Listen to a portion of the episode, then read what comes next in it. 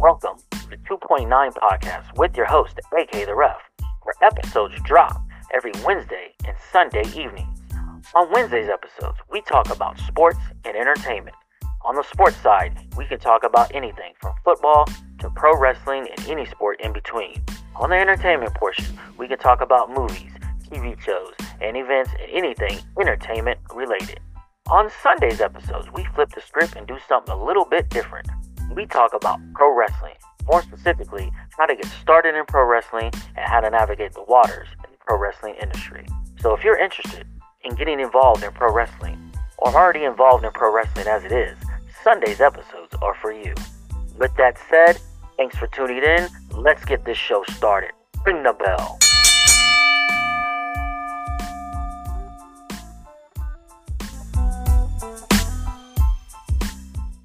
What is up, everybody, and welcome back to another edition of the 2.9 podcast with your boy AK the Ref.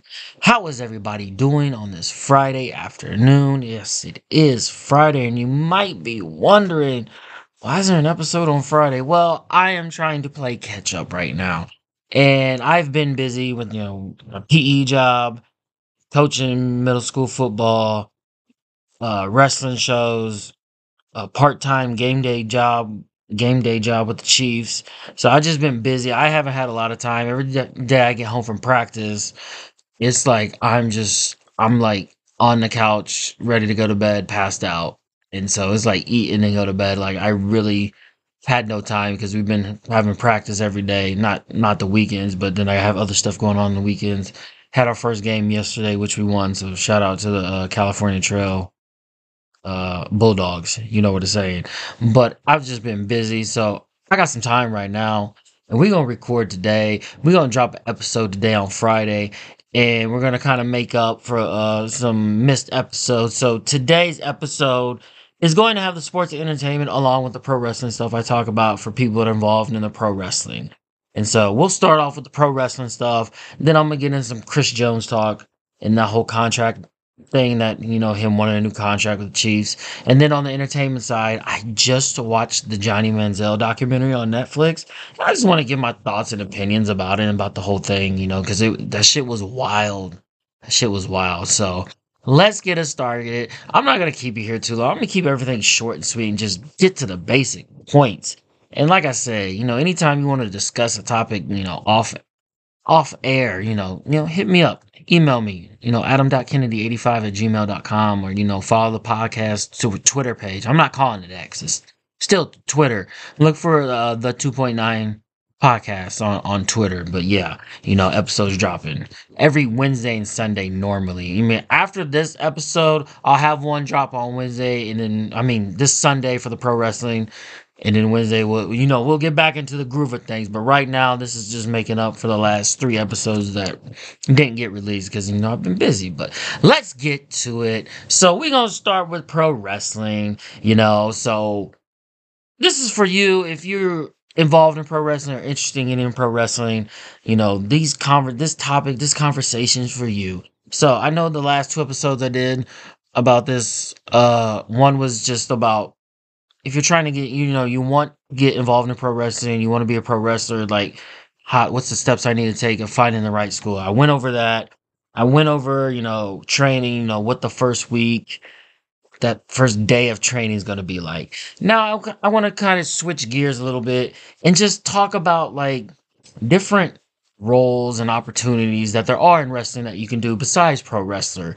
And this is this is for people who want to get involved in pro wrestling but don't want to do like pro wrestling. Or it's even for the person that you know is training to be a pro wrestler but maybe they know that you know maybe there's like a physical limitation that won't allow them to like get any further. Or maybe you have one of those things where your trainers come to you and be like hey man pro wrestling you know the in-ring stuff is not for you and if that's the case, that you don't want to be a pro wrestler, but you want to work in wrestling, or you are training to be a pro wrestler and it's just not working out because you, maybe you figured it out that like can't do this, or your trainers are telling you, hey, maybe look somewhere else. Don't don't sweat it. Don't get down on yourself because there are plenty opportunities in pro wrestling for everybody. if you want to be involved in this business. And that's what I just want to kind of like just go over a few of them. I mean, there's probably many more I don't know about, but just the few I know about. So, like, I could take myself for example. Like, I wanted to be a pro wrestler ever since I was in like fourth grade, right? And I'm a referee now. So, and I started out as a referee. I never went, you know, the full pro wrestling route because, like I said, I wanted to be a pro wrestler all my life. And we just get, as I get older, you know, I get into 20s, done playing college football. I'm like, okay, now it's time to pursue this. I didn't know where to go to school. I couldn't find a school. So years just keep passing. I did find a place to go. I paid my money. The place shut down. I was out $400. Uh, keep going. You know, that was probably my, I want to say maybe my mid, early to mid 20s. And then I, I keep it's like I don't know if this is ever gonna happen, ever gonna happen. And then I'm fin- eventually, like I'm 28, 28 years old. I found out that like John Cone from Kansas City, WWE referee who's now currently working in talent relations, not roughing no more. But at the time when I found that out, I was like, oh, he's from Kansas City and he referees. And I was like, wait a minute, I could do that. So when I found that out, I just started watching. I I think the next episode of Raw. I just when the match was on, I just watched the, the referee the entire on all the matches, and I was like, I can do that. And at that time, I was like, I'm gonna do that. I'm a referee. That that's my way into wrestling because I love wrestling. I've always wanted to be a pro wrestler, but being that older and like 28, I was like, yeah, I don't, I don't know if I could do that at that age. Even if I would have started like when I was like 21 training or something like that, it would have been different. But I'm like 28, going on 29, and I'm like, uh, referee. That's where is it? That that's how I'm gonna do this pro wrestling. I still get to be in the ring. I still get to be a part of the show, and I'm gonna do my job. I'm gonna be the best referee I can possibly be. You know, and that's that's how I'm gonna get into wrestling, and that's what I chose. I chose refereeing because I knew at that age, you know, that part of my life, I'm like, yeah, I'm not gonna. I didn't, didn't have the mentality to wrestle. I, I still take bumps. I still trained. I still learned the basics of wrestling. I still take my bumps, but you have to have a different mentality to be a wrestler. And being that older and starting out, I was like, yeah, no. So I want to let you know that all hope is not lost if you are wanting to be a wrestler or you just want to get involved in pro wrestling but don't want to do the wrestling aspect. There are other roles that you can do. One of those, refereeing, because we need good referees. And if you're going to be a referee, I mean, that's a role that I that's a role that if you do in wrestling, it can last a long time because it's not as physically taxing as being a wrestler. Yes, you still get out and you count with your shoulder. Yeah, and over time, over years, you, you know, your shoulder was to get to hurting. But they've always said, like, if you want to have a long lasting career in wrestling, refereeing is where it's at. You know, if you want to be in that ring aspect. So there's refereeing, there's also being a manager. And, you know, we're in the day and day and age where, you know, managers aren't as prominent as they once were, like back in like the attitude era and before that. But I still think like if you can talk and cut a good promo, I mean, a good heel manager is always needed for somebody because you know there's a wrestler out there that maybe is not as good as on the mic, not as good at the promos, and or maybe just, just still working on it and have that math that mouthpiece because that, that was always one one thing I always wanted to do. I still kind of want I still want to do that. You know, I want to get get with a, a, promotion that allow me to be a manager instead of a referee. You know, I would I would love to be a heel manager. I think that would be great. I think I can cut a decent promo, but there's always a manager. If you are talking to Mike, you got you got a, a character. There's always a manager. I think if you're good and you can talk to Mike, they'll they'll find a way to use you and put you with somebody. Uh, there's always uh, uh, ring announcing. If you got a good voice, you got a good voice, you enunciate your words, you can be a ring announcer. There's always commentary, you know, color commentary, play by play commentary. There's hell, you can just be on the ring crew, like, you know, be in charge of the ring and learning that aspect of it and learning the aspect of how to set up a ring and then that they'll use you if you be like, hey, this this person knows how to set up a ring real well. They should be in charge of our ring. They know what they're doing. There's that aspect. There's uh away from the in ring, you know, even a backstage interviewer. You know, they need they need people to do that. Uh, let's get away from like the in ring stuff and characters. And I said there's you know ring crew stuff like that being in learning how to put the ring together so they can have reliable people.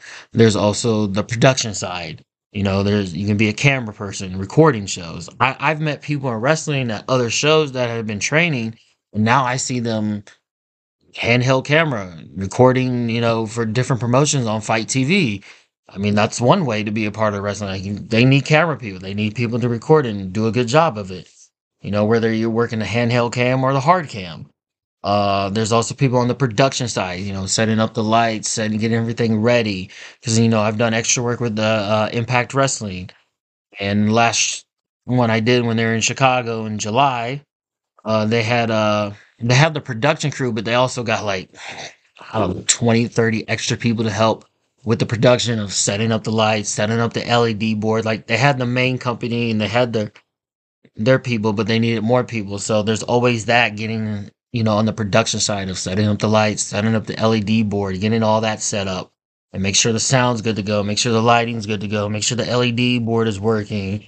And when it's time to, you know, working in the back of the truck and making sure every light's working that the way it needs to be, because they might have colors or getting set with the pyro. I mean, they also hey, they also need people with that are good with pyro because I'm I'm not sure like what WWE uses as far as their person, their pyro person, but the job I have with the Kansas City Chiefs on game day, you know, we help move the uh, carts out, and it's for the pyro for the entrances for when the uh, Chiefs come out, and they have a guy that has like doctor and like pyrotechnics.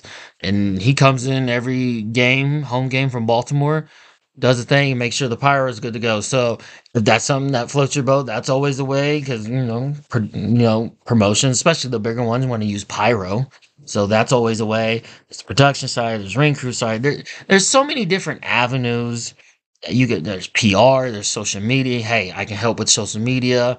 You know, talk to talk to a booker, talk to uh you know, the booker, the promoter about learning the business and learning like booking matches. Maybe they need help. You know, just go talk to one of the wrestling promoters, ask what they need help with. Learn as much as you can, wear as many different hats as you can, and you'll find your way in pro wrestling. So, like I said, if if wrestler doesn't work out and that's what you want to be, or you know, I don't want to do wrestling, but I do want to be involved in the wrestling industry, there are different roles out there for everybody and every promotion needs help with something. And get in there and learn as much as you can. Learn everything from you know how to put a match together, how to put the ring together, learn the production side, learn okay, why do we do this? Why does it do it this way? Learn as much as you can and you'll be more valuable to a promotion or a company. And so that's just my advice for this for this part of the pro wrestling for people involved in pro wrestling or want to get involved. Like even this is for you. Like if you want to switch to a different, like you may be a, a wrestler and be like, you know, I'm winding down. Maybe I want to switch to something else, but I don't know what else to. Or maybe you have been wrestling and it's like this is not working out the way I wanted to. Oh, let me switch to a different role. And that's what and you know. You always see a lot of wrestlers, you know, switch to referee. And if there's an opportunity and they'd be like, "Hey, we need a referee. We want to put you there." Jump on that opportunity. But just find there's always different roles. There's something out there for you if you want to be involved in pro wrestling. So with that said, uh, we're going to take a quick break and we're going to jump on the other side with this Chris Jones stuff. So we'll be right back. And we are back here on the 2.9 podcast. Thanks to everybody tuning in on a Friday afternoon or whenever you're listening to this. I really do appreciate it. So we to keep this ball moving right along.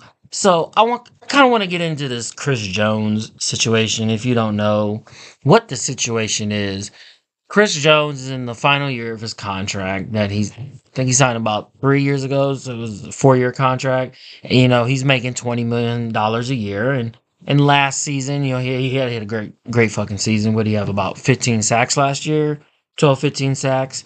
You know, Super Bowl. You know, he he made a big play in the AFC Championship game against the uh, Cincinnati Bengals, and you know he had been talking that you know after this past season, you know he wants a new contract, and and I can't blame him. You know, he he took a little bit less money on his first contract. Now he wants to get that back. And growing up, uh, as a kid, I always be like, mm, why are players like that? I always hear adults talking about like, well, players need to go play. If I if I could play in the NFL, I'd take whatever money they give me. And I was like, yeah, they need to take whatever money they can get. I mean, they they get offered. And as I got older, I'm like, well, this is this is the NFL. This is a business. It is a ruthless business, and they will cut your ass in a heartbeat if you're not producing.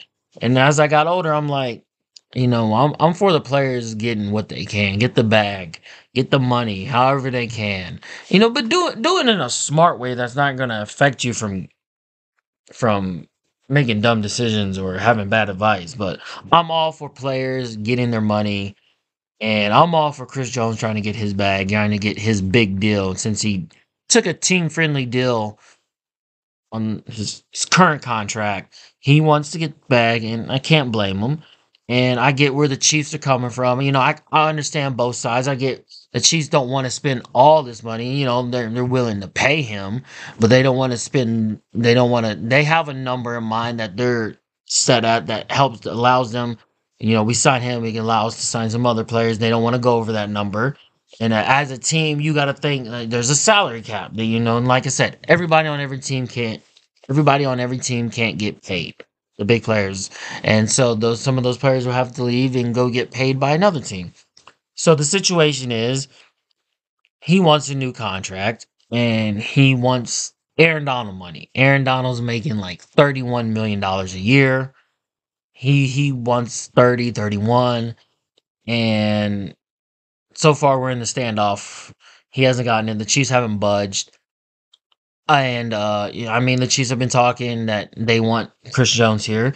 Chris Jones has even said that he wants to be a Chief for life. He wants to finish out his career here and retire a Chief. And so there's always that thing, you know, where players shouldn't say things like that. If they want to get money, they shouldn't say things like, I want to be with this team. I want to be with this team for life or whatever. Those are things you shouldn't say as a player, but he has said it. The Chiefs have said they want him here. And it's just about finding a number that works for both of them. And right now, all I know is that Chris Jones wants Aaron Donald money, which is thirty-one dollars, thirty-one million dollars a year, and he wants an actual thirty-one million dollars a year. He doesn't want to a contract that says, "Oh, you're getting paid thirty-one million a year, but it's not really thirty-one million dollars." He wants an actual thirty-one million dollars a year, and the Chiefs so far don't want to give him that. And he's he said he was going to hold out, and he held out all of training camp. And before even training camp started, you know, he's been posting on Twitter cryptic tweets. I mean, there was one like last month where he says, I, I love you, Kansas City. And we're like, I, I don't care. At first, it was funny. And then it got to a point, And then there was like, he even liked a tweet where somebody said, Hey, Chris Jones, you look good in the silver black. He liked that tweet. He had like an Instagram post or Twitter post with Michael Bay. And, you know, just, just trolling. But at the same time, he, he's still working out. He's still staying in shape. And, you know, he's doing all this trolling. But then I think it got to a point to where it got like, oh, fuck, this shit is like serious. Like, there was somebody tweeted that was like, why are you passing up on all this money or whatever? Somebody tweeted at him something about that. And then Chris Jones responded that I got enough money to hold out to week eight. And then that's that's when it really hit like, damn, he's really gonna hold out that long. And here's my here's my thing on it. Like I get holding out at training camp, but we're a week, we're less than a week from the season opener that the Chiefs play in against the Detroit Lions. And here, here here's my thing. I I get that he wants the 31, but I don't think the Chiefs are going to give it to him. And if you really look at it, the Aaron Donald contract is a little bit overpriced because he was going to retire and the Rams still wanted him. And so they just overpaid. So really, I mean, we're looking, that's not really what he's worth. They just had to overpay to keep him because they still wanted him on the team and he wanted to retire. So of course, if that's the case, like we want you on the team, we're gonna retire. So I don't think you really look at the Aaron Donald contract as the go-to maybe I don't even know. I haven't looked at what the second highest paid, you know, defense lineman is, but it's probably what is that 28 29 million.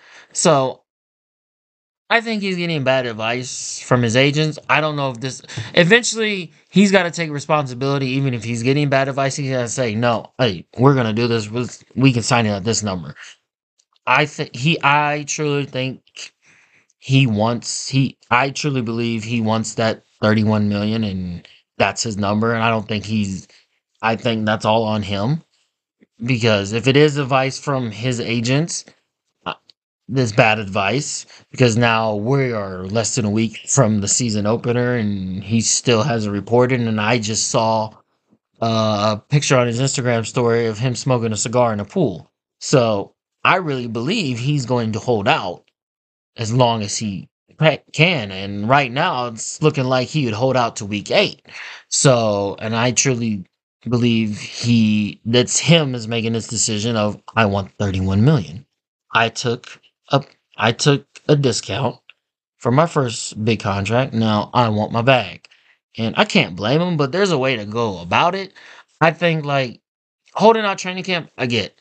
He should have shown if it was me giving him advice, I'd be like, okay, Chris, what do you want? I'd talk with him as an agent and be like, okay, you want the 31. Okay. Go to the Chiefs, be like, hey, this is what my client wants. They counter and be like, no, that's not good enough. He's steadfast steadfast at this. I would tell him, hey, look, if we get to the third, by the time it's the week of the third preseason game, show up to camp. Just do one of those things, you know, do the injury like I can't go. Be there so you're not continuously getting fined because he every day he misses practice, he's getting fined 50 grand. And right now we're at like a million in fines. So it's just it's just like it's now it's just like snowballed. Maybe there's blame to go on both sides, on Chris Jones' side and the Chiefs' side. Maybe they misread the situation. You know, if they would have known, like, oh, he's steadfast that he wants this $31 million a year, maybe you could have traded him before the draft started this past season. But now, right now, a trade is out of the question. Now it's just a matter is he going to hold out to week eight? Is he going to sh- show up? Mean, maybe hold out just two games. I really don't see how it benefits him to hold out to week eight because now he's getting fined. He's now he's missing game checks, and that's more money that's going to be built up on those fines. So, but I would have told him like, if you don't get 31 million by the time it's just the week of the third preseason game, show up. You know, say, oh, my knee hurts or my leg hurts or whatever. Do one of those things and just say, and just be like on the pup list and be like, well, I'm not gonna, I'm gonna stay hurt until I get my money. Something like that. At least you're not getting fined and out a whole bunch of money. But uh and like this whole thing, like there's been no like reports. I mean, the only reports that have been out there are saying that he wants Aaron Donald money. I have no idea what the Chiefs have offered him at all. That hasn't come out leaked out from any any Rapoport. You know, Adam Schefter hasn't leaked any information. I have no idea what the Chiefs have offered. I have no idea where their uh, apart is, like how far apart they are, you know, what their holdup is. Is it the 31 million a year? Is it the guaranteed money? How many years? I mean, um, upfront, I'm like signing bonus, you know, at signing, how much you get like. I have no earthly idea. And usually you hear that number like, oh, this is what the Chiefs, you know, what the other team is offered, but we haven't heard that at all. We haven't heard like where they're stuck at.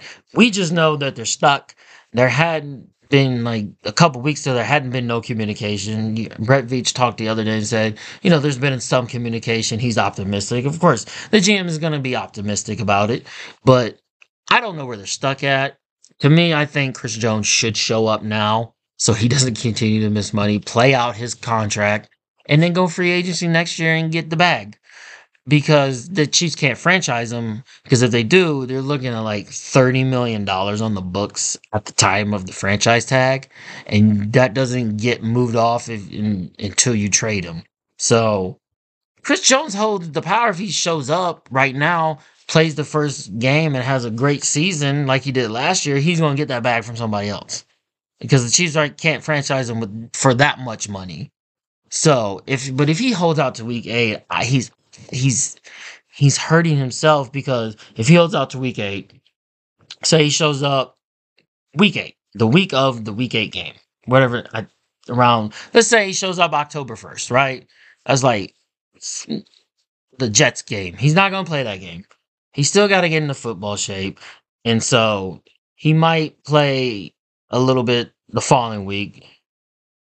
So if he comes in like the, that second week, he'll play. He won't play that first week he comes in, but he'll play that second week. He probably won't play the whole game because he still won't be in that football conditioning shape. Like you could do all the conditioning in the world outside of football, but you got to get used to running with pads on and playing a game and going game speed. And you can't get that just because you're doing conditioning somewhere else. And granted, they said he looks in great shape, and I've seen pictures. Yes, he look he looks in great shape, but it's a difference between that type of conditioning and being in shape and being football cardio conditioning.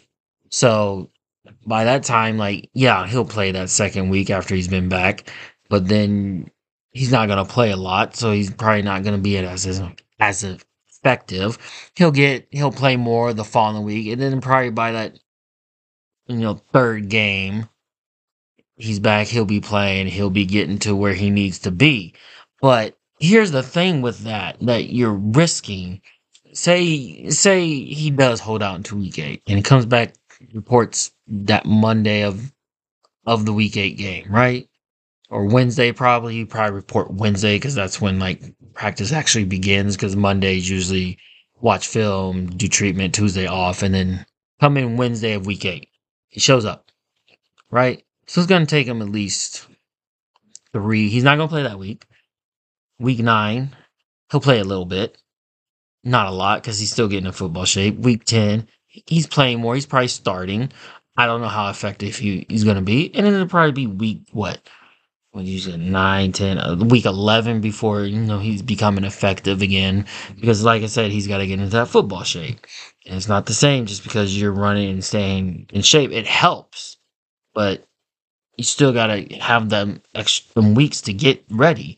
So by week 12, so he'll have week 12, 13, 14, 15, 16, 17, week 18. So he'll have about, what, seven weeks to show what he can do. And let's say he doesn't have an effective season in those last seven weeks. Let's say he's just those. The, I'm talking about not from the week eight he showed up, but the last seven weeks where I feel like you have a couple weeks and then boom, we're going full speed from there. Now he's back to playing shape. So you have about seven weeks of full Chris Jones starting. He's ready to go. Now I'm not counting those weeks where it takes him a little bit to get you know, his setting, you know, his footing to where he needs to be. So you have a good seven weeks if you show up week eight, right? You have a good seven weeks, seven, six weeks, something like that. And but let's say he doesn't play up to par those seven weeks. I'm not saying like he has gonna have like ten sacks because you know he's missed half the season.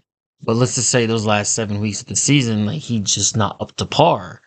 You know, he's not playing. Did it was it him holding out all through training camp in the preseason in the first eight weeks of the season? Is that affecting him? Or is he declining? And that's gonna that's gonna hurt you if you're not playing up to par and making plays later in the season and in the playoffs. And that's gonna hurt you in free agency when you're like, I want that bag. And teams be like, Well, we saw what you look like the last when you showed up half uh, week week eight, we showed we saw what you look like. And yeah, we took a couple of those weeks to we didn't watch those films where your first couple weeks of back, but we watched after that, and you just weren't like the Christian Jones, and we're nobody's gonna pay you what you want that Aaron Donald money. So, but if he shows up after week eight and dominates, yeah, he'll get the money. But it's also if he shows up week eight after you know shows up week eight, doesn't dominate, you hurt yourself. You're not going to get the $31 million. And it would have been best if taking what the Chiefs would offered you, which I don't know what they've been offering. I've heard numbers, but I haven't heard anything exact. He wants 31. I don't know if they're offering him like 25, 26, or 27. I have no idea. But I think just holding out to week eight. In the end, when players hold out that long, it never works out for them.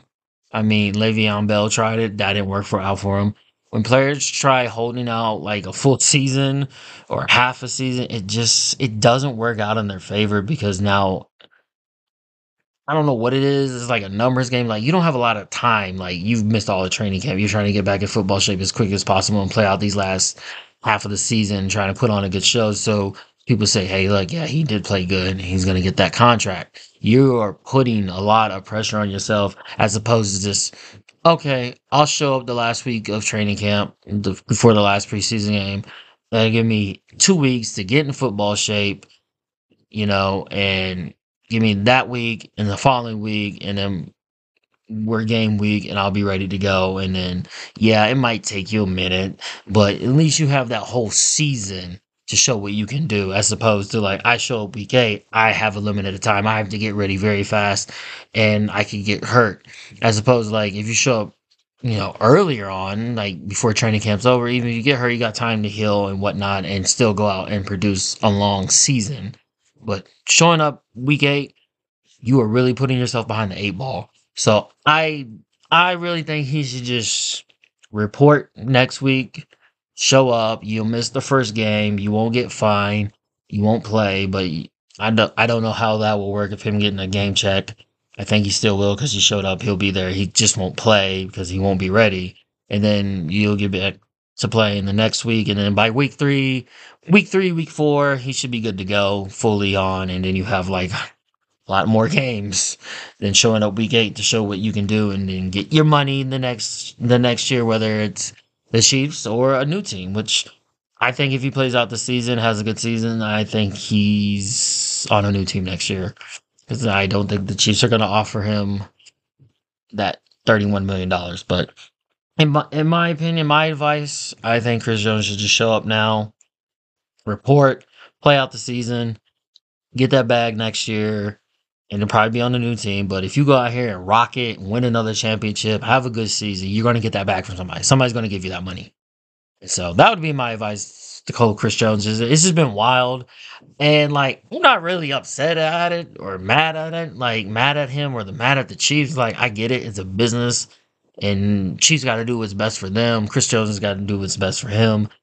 I, I don't really know if it affects the players or not. Like, if it was me on the team, I'm like, I get it. Like, hey, go get your money, bro.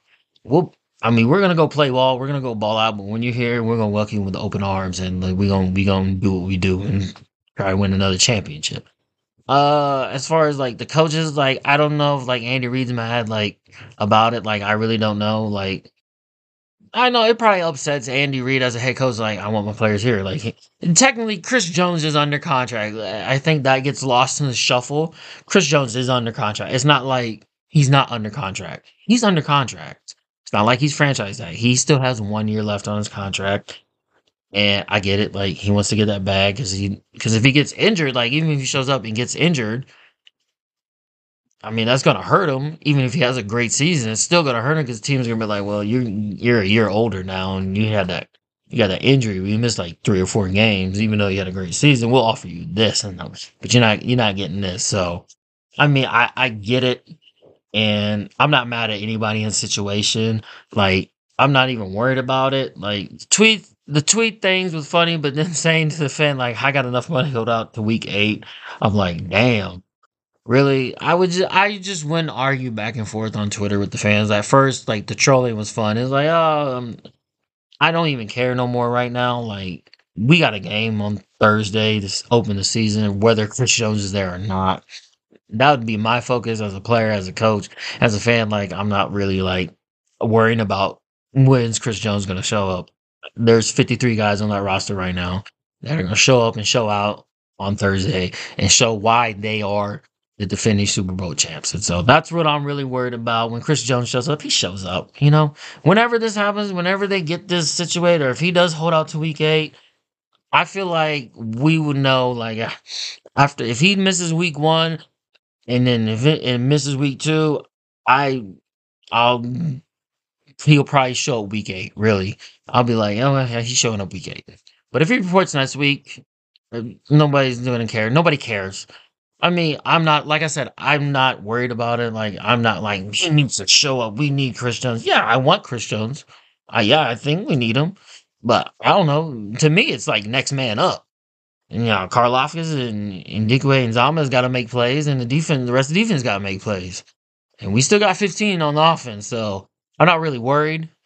I'm not gonna stress too much about it. He shows up when he shows up. And that's just my take on the whole Chris Jones situation. So I mean, uh one more thing about that. I mean, if I was a cheese, I'd I would just offer him like 28. Like I think they should just meet in the middle. I what other Chiefs probably offering him 25 a year, 26, and he wants 31. Just meet at 28. Let's get this done. I mean, I don't understand like what is there to like talk about anymore. But somewhere, somewhere, one of them has to budge. I think they both need to budge a little and just meet in the middle, like 28, 28 and a half, 29. Can we get to that? I think 28 would be a great number. 28, actually, an actual $28 million a year would be a great number. I think that Chiefs can work with that. I think Chris Jones, you know, still be one of the highest paid defensive, you know, tackles in the league. But if he wants a 31, he's going to hold out and he wants it. Like, I can't blame him. I can't say you're wrong the, maybe the way you're going about it is wrong. I would you should have showed up last week before the third preseason game, or maybe you showed up before that so you can get some playing time. But you're gonna do what you're gonna do. I'm not really worried about. It. We got a game Thursday, so that's all I got on the Chris Jones situation. We're gonna take a quick break, and we'll be right back. Back here on the 2.9 podcast, it's your boy AK the Ref. Thank you for tuning in today on this Friday afternoon or whenever you're listening. I know we've been a few episodes behind, but we're gonna finish this out with a little bit of uh entertainment portion of the 2.9 podcast. So I just recently, this a couple days ago, watched the Johnny Manziel documentary on Netflix. That shit blew my fucking mind like I really had no interest in watching it. Like I was like, okay, Johnny Manziel, we we've already we already know he went down the shitter. He blew his whole NFL career, whatever, whatever. But then I saw like I was watching the trailer. I was like clicking on. We were trying to find something to watch. I just clicked on the trailer and he was talking. And showed like a clip, and I was like, "You want to watch this? We'll watch it." Bro, that shit blew my fucking mind. And if you don't know who Johnny Manziel is, he is a quarterback that played in what Texas A and M.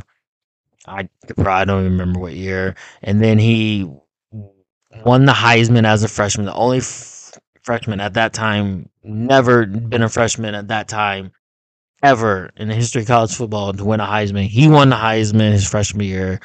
You know, he beat Alabama. You know, he was Johnny. They called him Johnny Football, and then he left after his sophomore year, got drafted by the uh, Cleveland Browns in, in, round one, and just it went all downhill from there. It, like high school, you go up. He was on top of this pedestal at college, and then when he got to the NFL, it just went down. And like, if you've you've pre-watching the not have seen in the documentary before, you just think Johnny Manziel just fucked up his football career, fucked up his life, and couldn't handle the the fame and the all that that came with it and all the responsibilities. After watching the documentary on Netflix, uh, I got a different opinion about Johnny Manziel. Like before, I was just like, this dude like just fucked it all up. But now after watching, I'm like, man, he he had like he had like mental like he had mental issues and I just like yeah, he had like a mental issue, or as my wife said it, like he had an obsessive behavior, and he just wanted to party. And when he partied, he went really fucking hard, and that's I think that like watching that, I think that's like one of the reasons he just played football. Like he was good at it, but he didn't love it. He just played it because he wanted to play, win games, and then go party and that was a way for him to like get access to this. And then like at one point like he's like hanging out with LeBron James, he's hanging out with Drake, he's hanging out with all these celebrities. And he liked that. And then like if you watch it like after that game where they beat Alabama's like when really the Johnny football fucking craze went off. And like he's talking as now, like back then when that happened, he's like, "This is fucking nuts. I don't fucking like this like fame and success." Like he just wanted to party and hang out with celebrities. Like he didn't like the like the camera and all the people and wanting all the attention. Like he didn't like all that. And I was like, "That's that's interesting." Like like you, I don't think he really knew with that much success was gonna come all this craziness.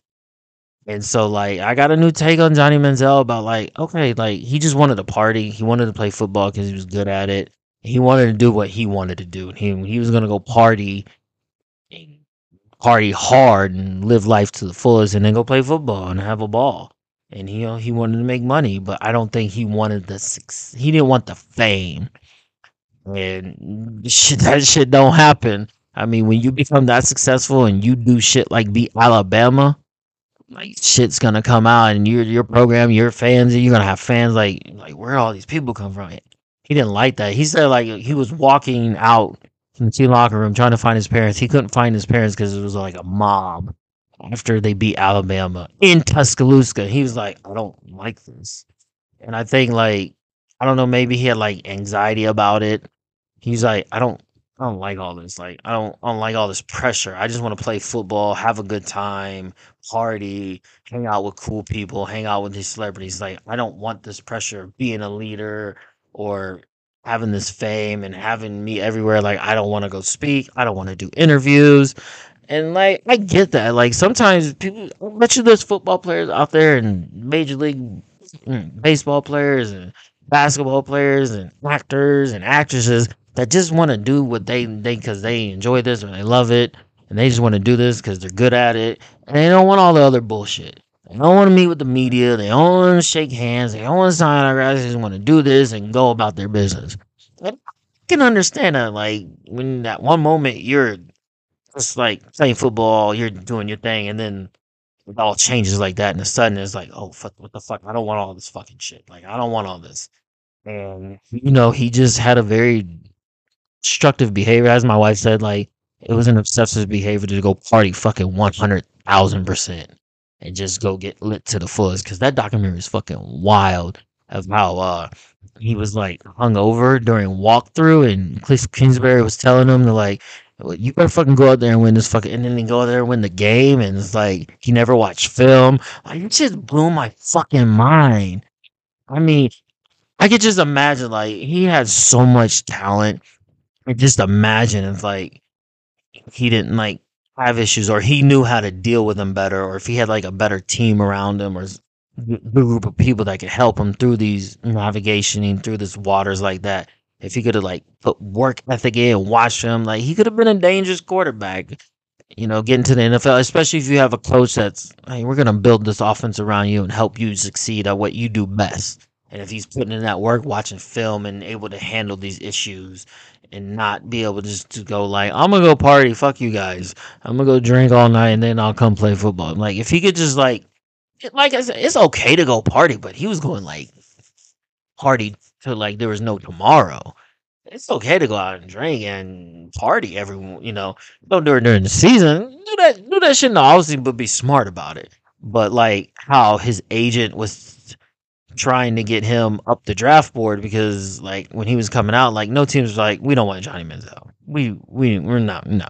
but then him and his agent come you know got this plan it's like you're not gonna drink you're not gonna do drugs you're gonna work out every day you're gonna get your, your stats up and then when you go to the combine you're gonna fucking you're gonna interview well. You're gonna, you're gonna do all this shit well. To where teams will be like, yeah. But then the day before the combine, he going to talk to interviews and get drug tests. He he he broke, and it's like I, I gotta. He couldn't just wait one day. Like his agent was saying, like he couldn't wait one fucking day, just not. And so it blew my mind. The story his agent came up was like, okay, because he he took some drugs. I don't know if he smoked weed or whatever. He took some drugs he was like, I fucked up. His agent was like, okay, this is what we're gonna do. Call your dad, tell him to fake some chest pains, tell him you're gonna be late to the combine because you're dealing with that. And he said Johnny Manziel was just like drinking water, water, water, water, water, water, water, because that's the one way to master drug test is you gotta flush it out through your system, flush it out. So he just says he's drinking water. I guess they got to the combine. You know, he did the interviews. He they said he got they just said he got like drug tested like three or four times by you know, three, four different teams. He passed the drug test. You know, he did well at the interviews, and that, that shit just blew my mind. Not that he passed the drug test, but then his agent was like, "Call your dad and tell him to fake chest pains, and that's why you're late to the combine." Like that, it's not the shit that like he took some drugs, he's drinking all this water to try to pack. It's that they created that fabricated that story. All that blew my mind. And what was the other one? The pro day. The pro day, the night before Johnny and the wide receivers go out, get drunk, have a good time. Johnny shows up to pro day. Wide receivers aren't there. They're asking, "Hey, where's the wide receivers?" Well, they're they're hungover in their room. And then the agent's telling the story on the documentary that it, he had a lineup at wide receiver, and Johnny Manziel's lawyer had a lineup at wide receiver to catch passes. And then they were like asking Johnny how it went, and Johnny's like, "Yeah, it went great." I'm like, shit blew my fucking mind. Like, I didn't know that at the time. I don't think I was paying that close attention at that time, but listening now, that shit blew my fucking mind that his agent and lawyer had to run routes at Johnny Manziel's pro day. Shit was fucking wild. And then the other part, back when he was in college, and uh he was like, I need to make some money.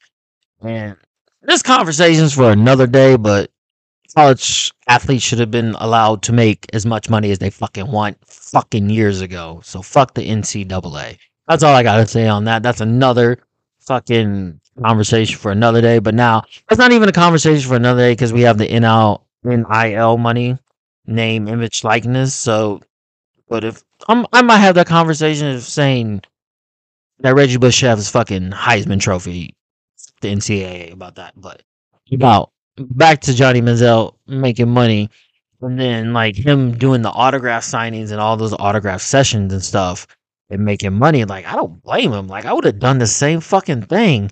But it was wild when it got to it about him being investigated and his best friend kind of taking the fall for it in a way. And then uh his best friend Nate coming up with the story like I want to tell people this is the. We'll tell your pe- we'll tell people, tell the media, we'll tell the NCAA that your family comes from money and they have oil and they're wealthy. Bro, fucking news media, the sports talk people, the news media ran with that. All his his his family has money on the oil business, and they bought that up. Because I was talking to somebody from work about they watched the Johnny Manziel documentary, and they were like, they were crazy because they were like, I why I thought he had money. I thought his family had like, no, they made that whole fucking story up. And fucking everybody bought it. I'm like, that's the type of shit that blew that blew my mind from it. The whole fucking his dad telling his telling him and tell his dad to fake chest pains so he could be late to the combine so he can just drink more water to try to flush the drugs out of his system. And then his lawyer and his agent running routes at pro day because the other wide receivers were hungover. And then the whole thing about him being hungover during walkthrough and then him going out and winning a football game. That shit blew my fucking mind. I was like, God, this is fucking nuts.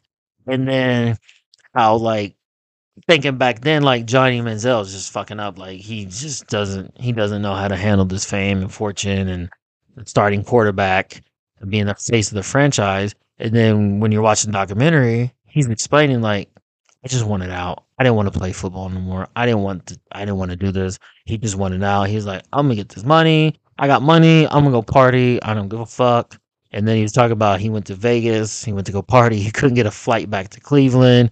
And so he was just doing self destructive behavior because he wanted out. He didn't want to play football. Like, he didn't have a love for the game. Yes, he was very fucking talented at football.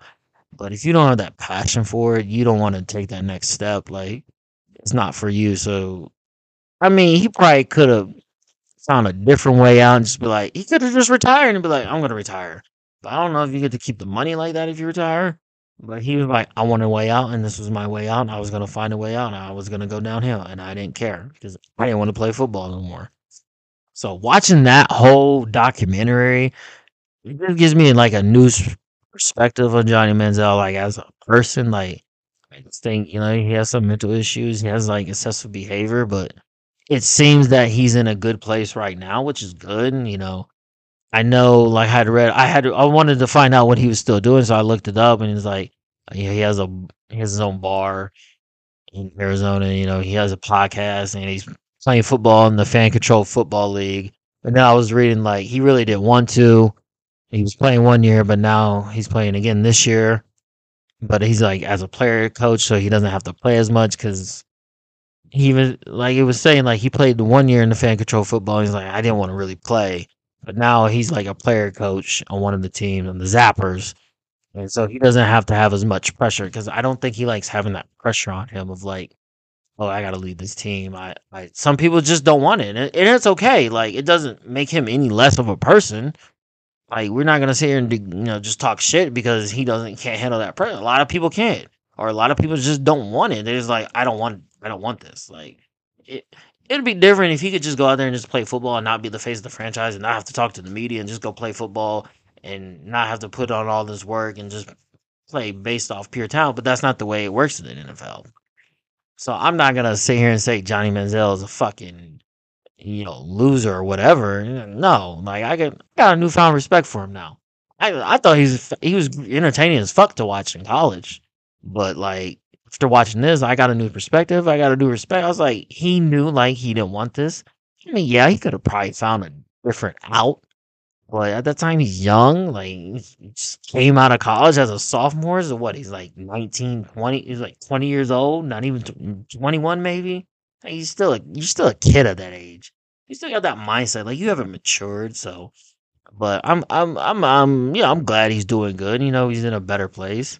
It's it's kind of fucked up that him and his friend don't talk anymore, and his friend took the fall. Like when he said he was announcing that he's going to the draft, and they haven't spoke since that happened because his friend took the fall for like all the shit that happened of him taking money, him doing all this partying. And so, but it could have just been one of those things like, hey, you take the fall, we'll still be friends. We just can't be seen together in public. Like, you can still be friends, fucking hang out in private. You didn't have to cut them off completely. So, I, I mean, I mean, I hope that him and his friend Nate can like rekindle that friendship and be like friends again and hang out. Like that's just something that you just got to talk out. But I mean, I get it, but they still can just be like, "Hey, I still got you. You need anything, call me. We can still hang out in private. We don't have to hang out publicly. I, you can hang, you can do stuff behind closed doors. You know what I'm saying? But that Johnny Manziel documentary is fucking blew my mind. It's fucking wild. And if you haven't watched it, you gotta fucking watch that shit. It blew my fucking mind. And now I gotta go watch the other one about the uh, Florida football team. That shit's gonna blow my mind. The characters they had on that team with Tim Tebow and Aaron Hernandez and everybody. Bro, Aaron, Aaron, yeah, you know Aaron Hernandez, but yeah, but uh, I'm gonna watch that one next, and I might give my take on that. Johnny Manziel documentary documentary blew my mind. I can just imagine what that one's gonna do. But you know what it is that's it for today. I'd like to thank everybody for tuning in. I hope you enjoyed today's episode. Is anything you want to talk about or off air or keep continuing this conversation about either one of these three topics? You know, the pro wrestling about the different roles, the Chris Jones situation, or the Johnny Manziel documentary. Or if you have another documentary you should suggest to me. I prefer like sports documentaries because they're great because I'm a sports person. But email me, adam.kennedy85 at gmail.com. Hit me up on Twitter, the 2.9 podcast. You know, we're on Twitter, X, whatever the fuck you want to call it. That's all I am right. That's that's all that there is right now is where the uh, social media for the podcast is, is on Twitter. So hit me up on there. You know what to say. But I hope you have a great Labor Day weekend. Enjoy the rest of your evening. With that said, it's your boy AK the Ref. I'm out. Peace.